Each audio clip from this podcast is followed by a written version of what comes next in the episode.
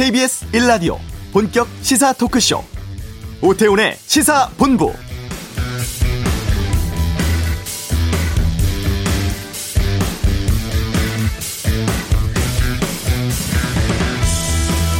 최근 코로나19 상황이 심상치 않았는데 결국 1200명 넘게 확진자가 나왔습니다. 어제보다 400명 넘게 늘었고 3차 대유행의 정점이었던 지난해 연말과 비슷한 수준입니다. 일단 정부는 수도권의 거리두기를 일주일 더 유지하기로 했는데요. 서울 577명, 경기 357명, 인천 56명 등 수도권 환자가 990명으로 전체 감염의 84.7%입니다. 이 코로나 상당히 얄밉도록 영악한 바이러스입니다. 장기화로 방역에 대한 피로감이 높아졌고 반대로 긴장감은 느슨해졌죠. 백신 접종하자는 20, 30대 젊은 층의 이동량이 늘고 있는 상황에서 전파력이 더 센 델타형 변이가 확산하는 요인 등 이런 것들이 복합적으로 작용한 결과로 보입니다. 다시 마음 다잡고 방역 수칙 잘 지켜주시길 바랍니다. 오태훈의 시사본부 대권 후보 릴레이 인터뷰 진행하고 있는데요. 이슈에서 국민의힘 하태경 의원과 말씀 나누겠습니다. 서울 종로 삼각 극장들이 문을 닫고 있습니다. 그냥 갈 수 없잖아요. 살아보고 2부 아는 경찰 실시간 승객 도움 관련한 성추행 논란 또 또다시 폭행 연루된 대사 부인 사건 자치경찰제 등에 대해 살펴보겠습니다. 정치권에 번지고 있는 수산업자 로비 의혹 뉴스 소다에서 정리해드리겠습니다. KBS 라디오 오태훈의 시사본부 지금 시작합니다.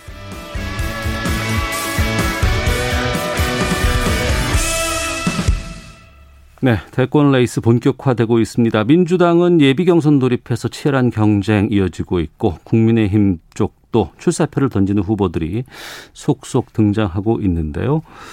국민의힘 의원 가운데 가장 먼저 대권 도전 선언을 하셨습니다. 하태경 의원 연결해 말씀 나눠보겠습니다. 안녕하십니까? 네, 안녕하세요. 하태경입니다. 예. 야권의 다른 후보들과 비교해 보면은 상당히 일찌감치 출마를 선언하셨습니다. 예, 예. 언제 결정을 하셨는지 또 출마를 굳히게 된 계기는 무엇이었는지 좀 말씀해 주신다면요. 예, 그 제가 이제 마음을 굳힌 거는 사실 보궐선거 직후였고요. 예. 어, 그 결정적 계기는 제가 한 4년 전부터 네. 우리 청년 세대, 미래 세대를 위한 정치를 해야 된다. 음. 이 정부가 오히려 미래에 투자기보다는 미래를 착취하고 있다. 네. 어, 이런 생각을 꾸준히 해왔는데요. 근데 이제 이런 우리 청년 세대들이 이 이제 거기 화답을 해서 음. 이제 보궐선거 때 우리를 압도적으로 6070보다 더 2030이 더 우리를 지지했지 않습니까? 네. 그래서 어 시대의 변화에 물꼬가 더 빨리 튀었다. 어. 그래서 어, 청년 세대와 가장 긴밀하게 소통하고 협력해온 어, 저 같은 사람이 역할을 네네. 할 때가 됐다는 생각을 하게 됐습니다. 그러니까 청년들의 어떤 정치적인 움직임, 흐름들을 보고서 이번 대권 도전의 결정적인 계기였다 이렇게 이해를 하면 되겠군요. 그렇습니다. 제가 뭐 사실은 어그 그걸 감지한 변화를 감지한 건 사실 지난 총선 때인데요. 네, 네. 제가 이제 4년 전부터 어, 청년 세대를 위한 정치해서 어. 아주 주로 이제 청년 문제만 파고들었는데 네. 원래 부산 지역에서 제가 한 9등 정도 했었어요. 예. 부산이 18개 선거구인데 예, 예. 이제 그 득표율 순위로 보면 근데 지난번에 제가 1등을 했는데 어. 그 이유가 투표 안 하던 청년층이 이제 투표장에 나온 겁니다. 제 지역구에서는. 네. 그래서 투표율도 높고 또 젊은 층 투표율도 높고 음. 근데 이제 이게 전국적인 형태로 이번 보궐선거 때 아, 물론 뭐 서울 부산이지만 사실상 전국을 대변하니까요. 예, 예. 아, 그런 에너지를 보고 어 이제 단순히 뭐 서울시 부산시만 바꾸는 게 아니라 음. 아 우리 당도 바꾸고 또 당도 바뀌었지 않습니까? 네, 네. 어, 이제 이제는 국가를 바꿀 때다. 어. 어, 미래 세대를 위한 어, 새로운 리더십, 새로운 국가가 필요하다는 확신을 하게 된 겁니다. 그럼 청년들의 선택이 4.7 보궐선거 결과로 나왔다고 이제 이해를 하실 것 같은데 네. 그러면 그 선거 결과 이후에 국민의힘의 행보에 대해서는 젊은 층들이 많이 호응을 주고 있습니까? 지금 이제 이준석 현상이 있었고요. 예. 그리고 연이어서 어 지금은 최근 한 달 경에 2030 당원이 한 3만 명 이상 늘었습니다. 3만 명이요? 3만 명. 어. 아직도 지금 계속 어 입당 러시이고요. 예. 어 그래서 우리 원래 우리 당이 좀 어, 어르신 정당이었지 않습니까? 예. 어, 6070 정당이었는데 지금은 사실상 어, 전 세대 정당, 어. 세대 확장은 지금 거의 이루었고 어, 우리 당을 이끌어 나가는 더 강한 주력이 지지율만 보더라도 음. 2030으로 사실 우리 당은 좀 시대 교체가 된 것 같습니다. 네. 시대 교체가 됐다고 말씀하셨는데 예. 그 이제 그 증빙으로서 나타날 수 있는 게 당 대표의 이준석 당선이잖아요. 네, 그렇죠. 거기다가 이제 20대 대변인 음. 시청률이 지금 민주당 대선 경선 시청률보다 네. 한 10배 높은 것 같은데요. 정확하게 꽤 높은 것 같습니다. 아, 토론 배틀 얘기 말씀하시는 거죠? 예, 토론 배틀이죠. 예. 예. 이준석 대표가 지금 당대표 맡은 지 곧 이제 한 달 정도 이제 돼 가는데 예. 어떠세요? 평가를 내리신다면? 뭐 점수로 보면 거의 뭐 110점 아닌가요? 100점 만점에. 아, 그래요? 예, 아주 잘하고 있고 어. 어. 우리 당이 하고 싶었지만 못했던 네.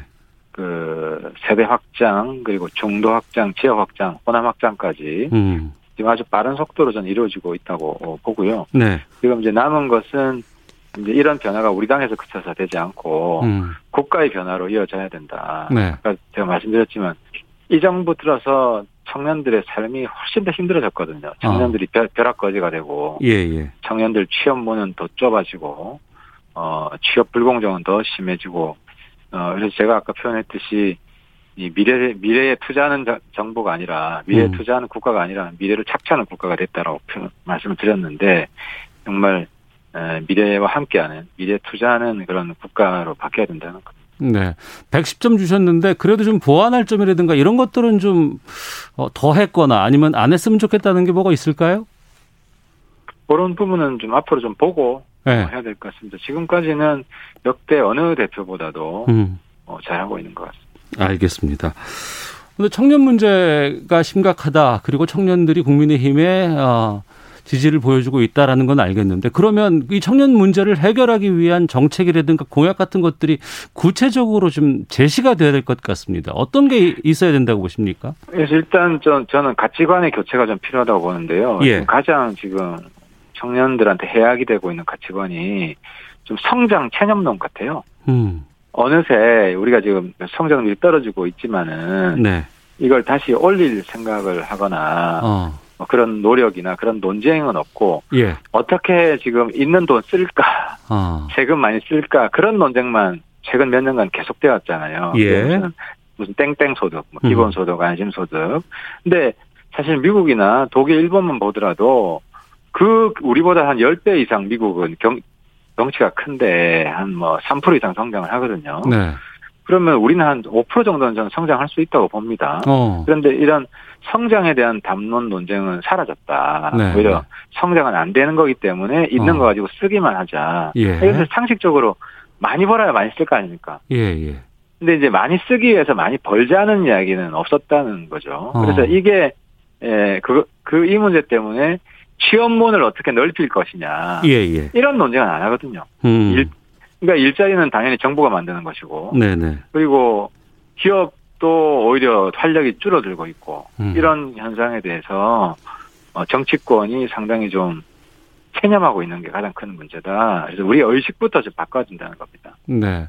많은 분들이 공감은 하시겠습니다만 지금 우리 인구 구조로 봤을 때는 장년층의 인원이 너무나 많잖아요. 그리고 우리가 네. 고령화로 계속되고는 있는데 또 그것 때문에 또 청년에 대한 여러 가지 대책들이 나오기가 쉽지 않은 구조이기도 한데 그런 것들은 어떻게 극복 가능할까요? 근데 일본만 보더라도 일본도 우리처럼 청년들로 갈수록 인구가 많이 줄고 있거든요. 예. 그래서 일본은 거의 그 완전 고용이에요. 어. 어, 이건 그건 이제 알고 계신 분들 다들 아실 텐데 예. 우리도 지금 청년 인구가 줄고 있어요. 예, 예. 근데 100만 옛날 그 저 베이비붐 세대 네, 네. 한 해 100만씩 태어날 때그딱 완전 고용했잖아요. 음. 지금 절반 수준이거든요. 네. 근데 절반 수준은 또 고용을 못 한다는 거는 음. 아예 관심이 없는 거죠. 관심이 그래서. 예. 이건 이제 우리 사회 이 지금 아주 그- 근본적인 마인드의 에, 문제다. 음. 마인드가 급- 급속히 지금 이제 쇠퇴하고 있다는 거고. 예. 그래서 무슨 소득 문제로 논쟁할 게 아니라 무슨 땡땡 성장 가지고 음. 어, 이야기를 하고 또 이 사실 성장이나 일 고용의 주체가 기업이잖아요. 네. 기업 정책 가지고 논쟁을 해야 된다. 아. 그런 생각이. 알겠습니다. 또 주목되는 공약 가운데 여성가족부 폐지가 있습니다. 이건 글쎄요, 이거, 어, 어떤 배경인지 또, 어, 이거 폐지하면 어떤 대안들로 해결해 나갈 것인지에 대한 제안을 좀 해주신다면요. 아, 여- 여가부 폐지 말씀이죠? 예, 예. 네, 그렇게 보시면 됩니다. 이제 여가부라는 거는 어, 본질적으로 과도적인 부처입니다. 네. 과도적인 부처가 무슨 말이냐면 우리 부처는 모두 기능별로 돼 있습니다. 음. 그래서 노동, 복지, 안보 이렇게 돼 있잖아요. 그렇죠, 그렇죠. 예. 근데 여가부만 대상을 대상 부처인 거예요. 이거 예. 왜 그러냐면 어, 과거 이- 이제 6, 70, 80년대에 남녀 차별 문화가 우리 예. 사회에 굉장히 강하게 있어서 어. 남녀 차별을 시정하는 거는 모든 부처에 다 퍼져야 되잖아요. 네. 이거를 우리 정부의 일상적인 기능으로 만들어라. 음. 그런 거예요, 여가부의 기능은. 네. 그래서 여가부는, 근데 이제 이 기능을, 이 역할을 다 한 겁니다. 음. 저는 여가, 여가부 폐지론보다도 여가부 졸업론을 이야기하고 싶은데. 여가부의 졸업론이다. 네네. 네, 그렇죠. 그러니까, 그, 여성 인권은 인권위에서 합니다. 어. 그리고 여성 노동, 네. 경단녀 특히 대체, 대표적인 문제인데, 노동부에서 굉장히 비중을 두고 하고 있어요. 예, 원래 예, 안 예. 하다가, 어. 이제 여가부 때문에 한 겁니다. 예. 그리고 여성 복지도 복지부에서 다 하죠. 어. 그러니까 이런 식으로 김대중 정부 이전에는 안 하던 기능들을 네. 김대중 정부가 여가부 만들어서 다 했는데, 했는데. 그래서 이미 졸업을 했어야 되는데 졸업을 안 하고 있으니까 어. 할일 없으면 뭐 불필요한 일을 하거든요. 예, 예. 그러니까 최근 한 문재인 정부 들어서는 오히려 이게 안 해도 될 일을 해서 젠더 갈등을 오히려 조장을 하고 있어요. 아, 졸업할 때가 됐는데 졸업을 하지 않고 더 다른 일을 엉뚱한 일을 하고 있다. 그렇죠. 그러니까 예, 예. 젠더 갈등 조장하고 특히 청소년 어. 게임 같은 거에 개입해가지고 예. 원래 그거는 교육부라든지 어. 게임은 저기 그 문화체육부나 예, 예. 이런 데서 다 하는 건데 음. 여기에 개입해가지고 쓸데없이 셧다운제 만들어가지고 네. 그 지금 초등학교 하는 게임을 19금 게임으로 만들어 버렸거든요. 네. 뭐 그런 거라든지 또 뭐 예를 들어서 뭐 성평등 약- 약간 탈레반적인 그 여성주의자들이 많이 들어와가지고 어. 뭐 이제 오히려 젠더 갈등을 조장하는 일을 많이 했어요. 가령 재작년에 제가 문제를 삼았는데 그 초등학생 교육 지 침서에 예, 예. 김치녀는 혐오 표현이지만 김치남은 혐오 표현이 아니다. 어. 뭐 노벨상이 남자가 많은 것은 노벨상 심사위원회가 다 남자이기 때문이다. 음. 아니 남자들이 와이프도 있고 딸도 있는데 그러니까 오히려 여가부가 남자들은 이제 예. 남자들은 다 여혐이다. 어. 그 심지어 또 이런 것도 있어요. 저기 그 아이돌 여성 아이돌들한테 네. 뭐다 하얀 피부고 음. 마르고 그러기 때문에 TV 출연 금지시키라. 네. 과거에 여성 뭐 두발 치마 단속하듯이 거의 파시즘적인 음. 지침을 내리지 않나. 그러니까 여가부가 지금은 젠더 갈등을 조장하는 상징 부처가 되어 있습니다. 할 일도 없고. 예. 무슨 말씀인지는 충분히 알겠습니다만 지금 그 여가부 폐지를 이렇게 공론화하다 보니까 오히려 여성 그 의원들 특히 이제 국민의힘 당내에 뭐 유인희수 의원이라든가 조수진 의원 같은 경우에 반대 입장을 분명히 하고 있거든요. 분열의 정치를 하자는 것이다 이렇게 문제를 걸고 있는데 당내에서도 이게 좀 어, 입장이 다른 것 같습니다. 그 그건 이해합니다. 왜냐하면은 이런 지금 우리 사회에 그 크게 이제 제가 볼 때는 입장이 젠더 갈등이 얼마나 심각한지 예. 인정하는 분과 부정하는 분이 있어요. 음.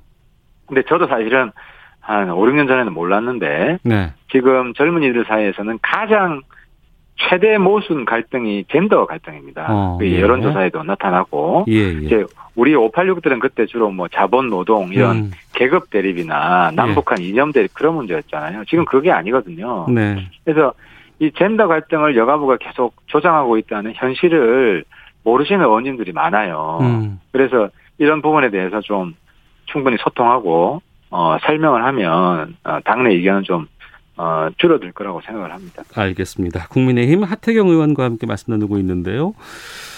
윤석열 후보와 만남 가질 예정이라는 보도들 나오곤 있는데 날짜가 결정됐습니까? 아니 뭐 날짜 서로 잡자 문자만 지금 오고 간 상태고요. 예. 예, 아직 확정은 안 돼 있습니다. 만나면 어떤 얘기를 나누실 건가요? 그 아무래도 이제 정권 교체를 해서 어떻게 힘을 합칠 거냐 하는 이야기를 안 할 수가 없을 것 같고 예. 또 우리의 이제 공통의 비전이 뭐냐 힘을 합치려면 사실 비전이 같아야 되잖아요. 어. 그리고 또 공통의 정책이 뭐냐 예. 이런 것도 좀 논의하고 싶고요. 어. 또 이제 입당 문제에 대해서 또 저- 제가 또 조언을 해주고 싶은 건 있는데 빨리 입당하라는 표- 의견 아니셨습니까? 아 저는 윤 총장을 위해서 그게 바람직하다고 생각을 하고요. 예, 예. 어 빨리 들어오는 게 좋다고 생각을 하는데 또 음. 동시에 네. 입당을 잠깐 늦춘다고 해서 어. 좀 너무 과하게 비난하는 것도 좀 참고했으면 좋겠다. 네. 왜냐하면 어쨌든 범야권 우리 편이고 음. 어쨌든 윤 총장도 어 후보는 하나가 돼야 된다. 후보 단일화나 네. 야권 통합에 대해서는 결국은 통합해야 된다는 데서는 대 이 대의에 대해서는 동의하고 있거든요. 확고하고. 어. 그래서 어 지금 뭐 당내에서 보면 빨리 입당 안 한다고 해서 자- 어, 오히려 좀 비판의 목소리가 커지는 것도 좀 자제했으면 하는 생각입니다. 예. 서울 지금 모처에서 윤 총 전 총장과 국민의당 안철수 대표가 지금 아마 오찬 회동하고 있다는 보도들 나오고 있습니다. 아마 지금 만나고 있는 것 같은데 이 윤석열 후보가 만나는 이런 면면들은 어떻게 평가하세요, 사람들? 저는 좋다고 보고요. 예. 원래 이제 정치권 처음 저도 그랬는데 진입할 때 네. 정치 이제 데뷔할 때 음. 어, 다양한 분들 만나서 인사 듣고 네. 또 어, 조언도 듣고 그렇게 했거든요. 어. 그래서 윤 총장도 이제 야당 정치인으로 데뷔하는 거잖아요. 예, 예. 그래서 기존의 대표적인 어, 야당 정치인들 좀 만나서 인사하고 어. 이야기도 듣고 그러면서 정치에 대한 안목도 기르고 그게 가장 큰 이유 같습니다. 예. 출마 선언도 했지만 또 한편으로는 지금 여러 가지 뭐 가족 관련된 얘기들 많이 나오고 그 뭐 엑스파일까지 겹쳐가지고 논란이 좀 꽤 많습니다. 지금의 이 행보는 어떻게 판단하세요? 그 뭐 그거야 뭐 대권 주자로 나오는 사람 모두에게 해당되는 것 같고요. 어. 어, 그, 근데 이제 좀 시대가 바뀌었기 때문에 우리 네. 이준석 대표 얘기했듯이 그 관계 없는 연좌제는 안 된다. 음. 그래서 이제 본인하고 관련 있는 뭐 가족 문제에서 본인하고 직접 관련 있는 문제도 있을 거 아닙니까? 네. 특히 이재명 지사는 대부분 다 본인 문제거든요. 어. 그래서 이재명 지사 건하고 이제 예, 이 지사 X 파일, 뭐 윤 총장 X 파일 하면 이건 좀 다른 차원이라고 생각을 하고요. 예. 근데 이제 공개적으로 윤 총장 개인과 관련된 문제 중에 가족 관련된 게 나오면 어. 윤 총장이 이제 해명을 해야 되는데 네. 뭐 아직은 뭐 특별히 그런 게 없고 그냥 흑색 선전 차원에서 돌아다니는 것만 있는 거 아니냐. 어. 그건 좀 야비하다 옛날 거의 뭐 이제 구닥다리 정치 얘는 마타도 정치 같은 느낌이 듭니다. 일부에서는 그 당이 아닌 캠프로 지금 활동을 하고 있기 때문에 메시지 관리 같은 것들이 잘 안 되고 있는 것 같다라는 뭐 지적도 나오던데 국민의힘에 입당을 하면 그런 부분들이 일정 부분 해소가 될까요? 아무래도 도움이 될 겁니다. 왜냐하면은 이제 우리 당 안에서도 지난번 출마 선언할 때 많은 의원님들이 갇혔잖아요. 예. 이제 도와주고 싶은 마음의 표현 아니겠습니까? 어. 그래서 윤 총장이 들어오면은 그 의원님들이 이제 윤- 윤 총장 캠프에 직접 어, 들어가서 네. 역할을 할 수 있을 건데 음. 지금은 좀 어렵잖아요. 네. 어 이제 우리 당 사람이 아니기 때문에 어. 그런 면 그런 문제에 있어서도 어 이해득실 차원에 있어서도 제가 볼 때 윤 총장한테 입당을 빨리 하는 게 좋다 하는 생각입니다. 예, 범야권에 대한 단일화 의미는 있겠습니다만 또 한편으로는 하태경 후보의 입장에서는 경쟁자일 수밖에 없잖아요. 그렇죠. 근데 네. 이제 어 그, 그래도 우리 편이기 때문에 예, 저도 예. 경선을 많이 해봤잖아요. 예, 예. 이게 우호적 경쟁을 해야 됩니다. 어, 우호적 경쟁을 해야 되는데 우리 편인데도 적대적 경쟁을 하면 네. 그 후유증이 이 야권 전체에 커집니다. 실, 실제로 예를 들어서 이제 뭐 홍준표 후보 같으면 엄청나게 좀 제가 볼때 흑색선전에 동참하고 있는데 네, 네. 이제 그렇게 되면 홍 지지자들은 윤 총장을 또 비토할 수도 있습니다. 이제 어. 시너지 경선이 시너지 플러스가 아니라 네. 마이너스 효과가 나는 경우가 종종 있거든요. 그래서 음. 오히려 상대편 후보를 도와주고 네. 그래서 우리가 경선하자는 거는 더 크게 하나가 되자는 거지 예. 쪼그라들자는 게 아니잖아요. 어. 어, 그래서 근거 없는 이런 비방 중상 이런 옛날 정치는 하지 말아야 된다. 예. 그리고 뭐 잘하는 거는 잘했다고 이야기를 해주는 게 제가 보니까 그게 더 점수를 따더라고요. 어. 예, 요즘 정치가 옛날 정치랑 무조건 깎아내린다고 본인이 올라가는 게 아니다.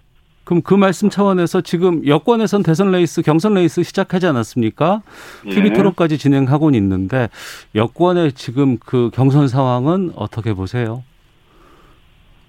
저도 토론 배틀 보느라고 그 민주당 경선 못 봤습니다. 관심이 예, 좀 덜하신가 봐요. 예, 관심이 좀 어, 덜한데 네. 아무튼 음, 근데 이제 제가 보고 이제 가장 뉴스를 보고 이제 문제시 하는 거는 예. 이재명 지사가 이제 일종의 노이즈 뭐 바지 내리고 뭐냐 저또 뭐 점령군 예, 예. 이런 게 어.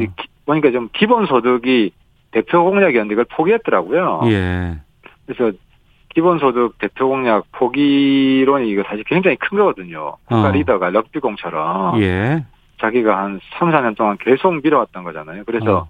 기본 시리즈잖아요. 기본소득, 뭐 기본대출, 또 뭐 기본주택. 아. 그래서 이 기본 공약을 포기한 거를 좀 감추려고 이 시선 분산 음. 예, 다른 문제로 좀 돌리는 거 아니냐. 상당히 고단수의 꼼수 정치를 하는 게 아니냐. 좀 그런 안타까운 면이 있어요. 그래서 좀 이지사는 너무 럭비공 스타일이어서 네. 약간 좀 두테르테 같은 음.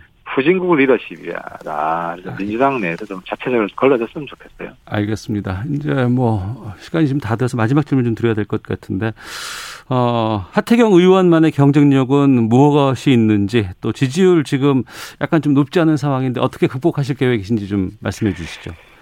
어, 그래서 저는 요즘 가장 마음이 아픈 게 우리 자식들은 우리 부모보다 아, 가난한 최초의 세대가 될 것이다. 이런 이야기를 어, 지극히 상식인 것처럼 이야기하는 재태가 굉장히 아쉽고요. 네.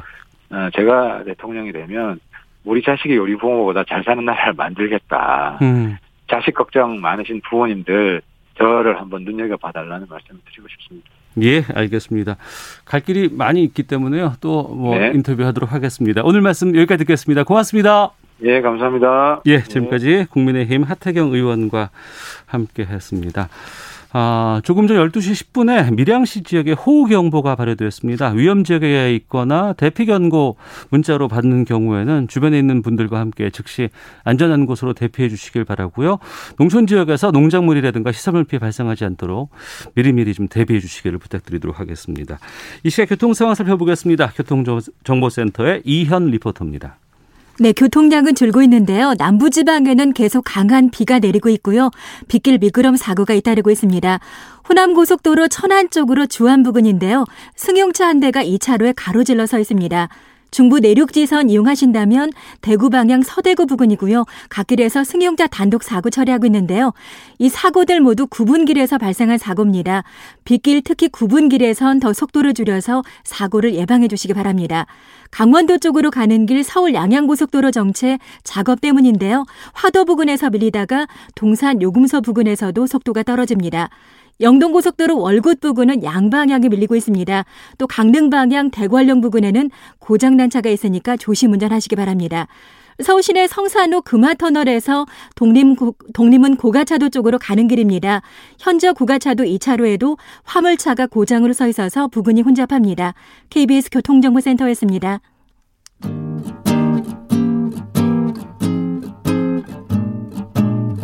KBS 1라디오 오태훈의 시사본부 여러분의 참여로 더욱 풍성해집니다.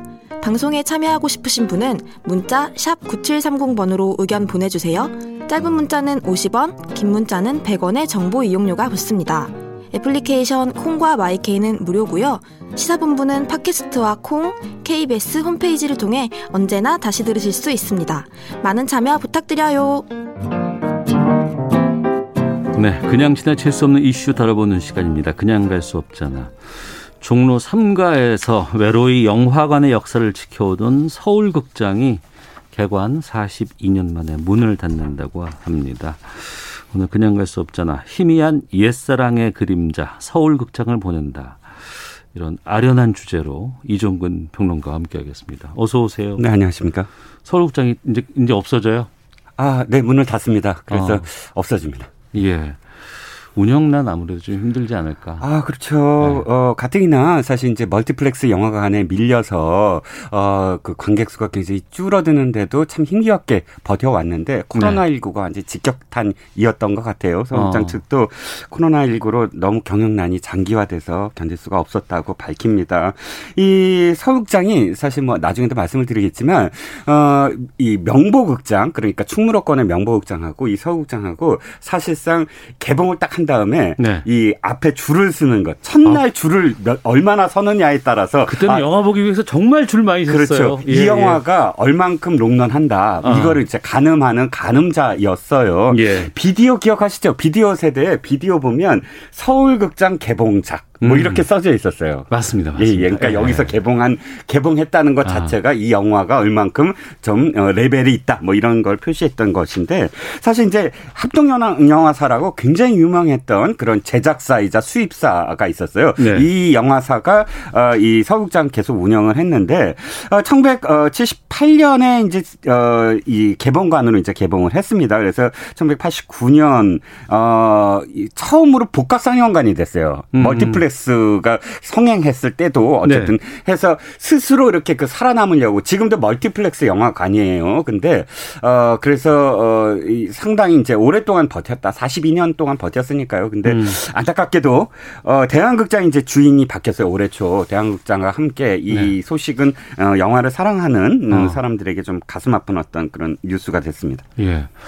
저도 기억해 보니까 서울극장에서 고등학교 때 인디아나 존스를 봤던 기억이 납니다. 아 그래도 그건 어, 건전한 네. 영화였으니까요. 네. 저는 그 기억이 나고 고등학교 때 그렇게 19금을 보기, 보기 오해하지 마세요. 에로 네. 영화가 아니라 네. 이렇게 약간의 폭력 장면이 들어가도 그땐 19금이었으니까 그게 어. 그렇게 보고 싶어서 서구극장 뭐 당선사 그러니까 지금 우리 젊은 친구들은 어떤 잘 모르겠습니다만 음. 영화관의 이런 풍경이라든가 추억 네. 같은 것들이 지금과는 그때는 달랐잖아요. 아, 그럼요. 네. 영화관 가는 게 꿈이었고 어. 그게 어 대학 때 이제 애인과 함께 그 표를 먼저 가서 구해서 내가 이 표를 구해 왔다 하는 예. 게 굉장히 이제 뿌듯하게 이렇게 보이는 그런 어. 상황이었거든요. 예.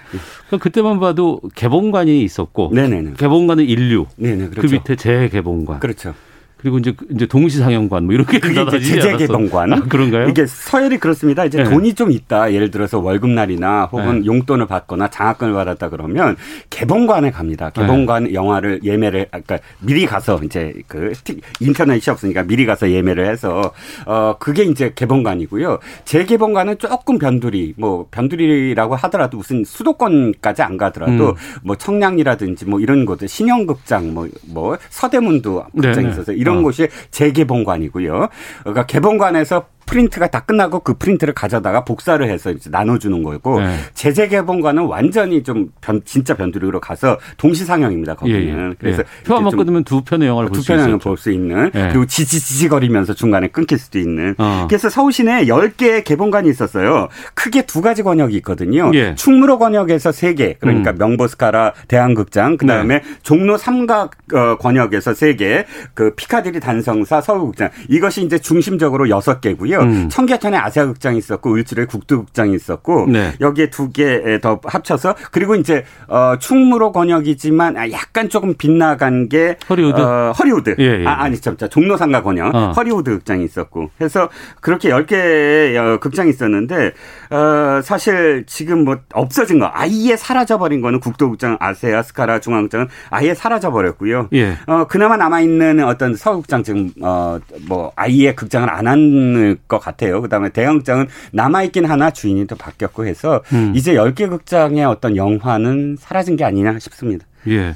그 당시에는 그냥 뭐 학창 시절에 시험 끝나고 일찍 끝나고 나면은 네. 그 종로 삼가 가가지고 영화 하는 곳 무엇이 있을까 보기도 하고 막 이런 것 그런 문화가 좀 있었는데 그렇죠. 단성사 피카디리 이런 데 다 좀 없어진 거예요. 아, 어, 단성사는 정말 가슴 아파요. 우리나라 최초의 상설 영화관이었어요. 그렇죠. 그리고 네. 1907년에 세워졌고 그 어, 단성사는 정말 영화인들의 하나의 어떤 뭐랄까요 상징이거든요. 어. 거기서 아리랑도 어, 했었고, 나운, 예. 나운귀의 아리랑도 했었고, 또 근자 들어서는 서편제. 음. 뭐, 완전 대박이었죠. 아, 대박. 그럼요. 그때 어, 인물대 검토 서편제는 정말. 어, 단성사에서만 한 70만 명이 모였, 어, 그, 봤다는데, 그 음. 70만 명이 지금의 700만도 넘는 그런 숫자였어요. 네. 어, 그런 추억들이 있었던 단성사.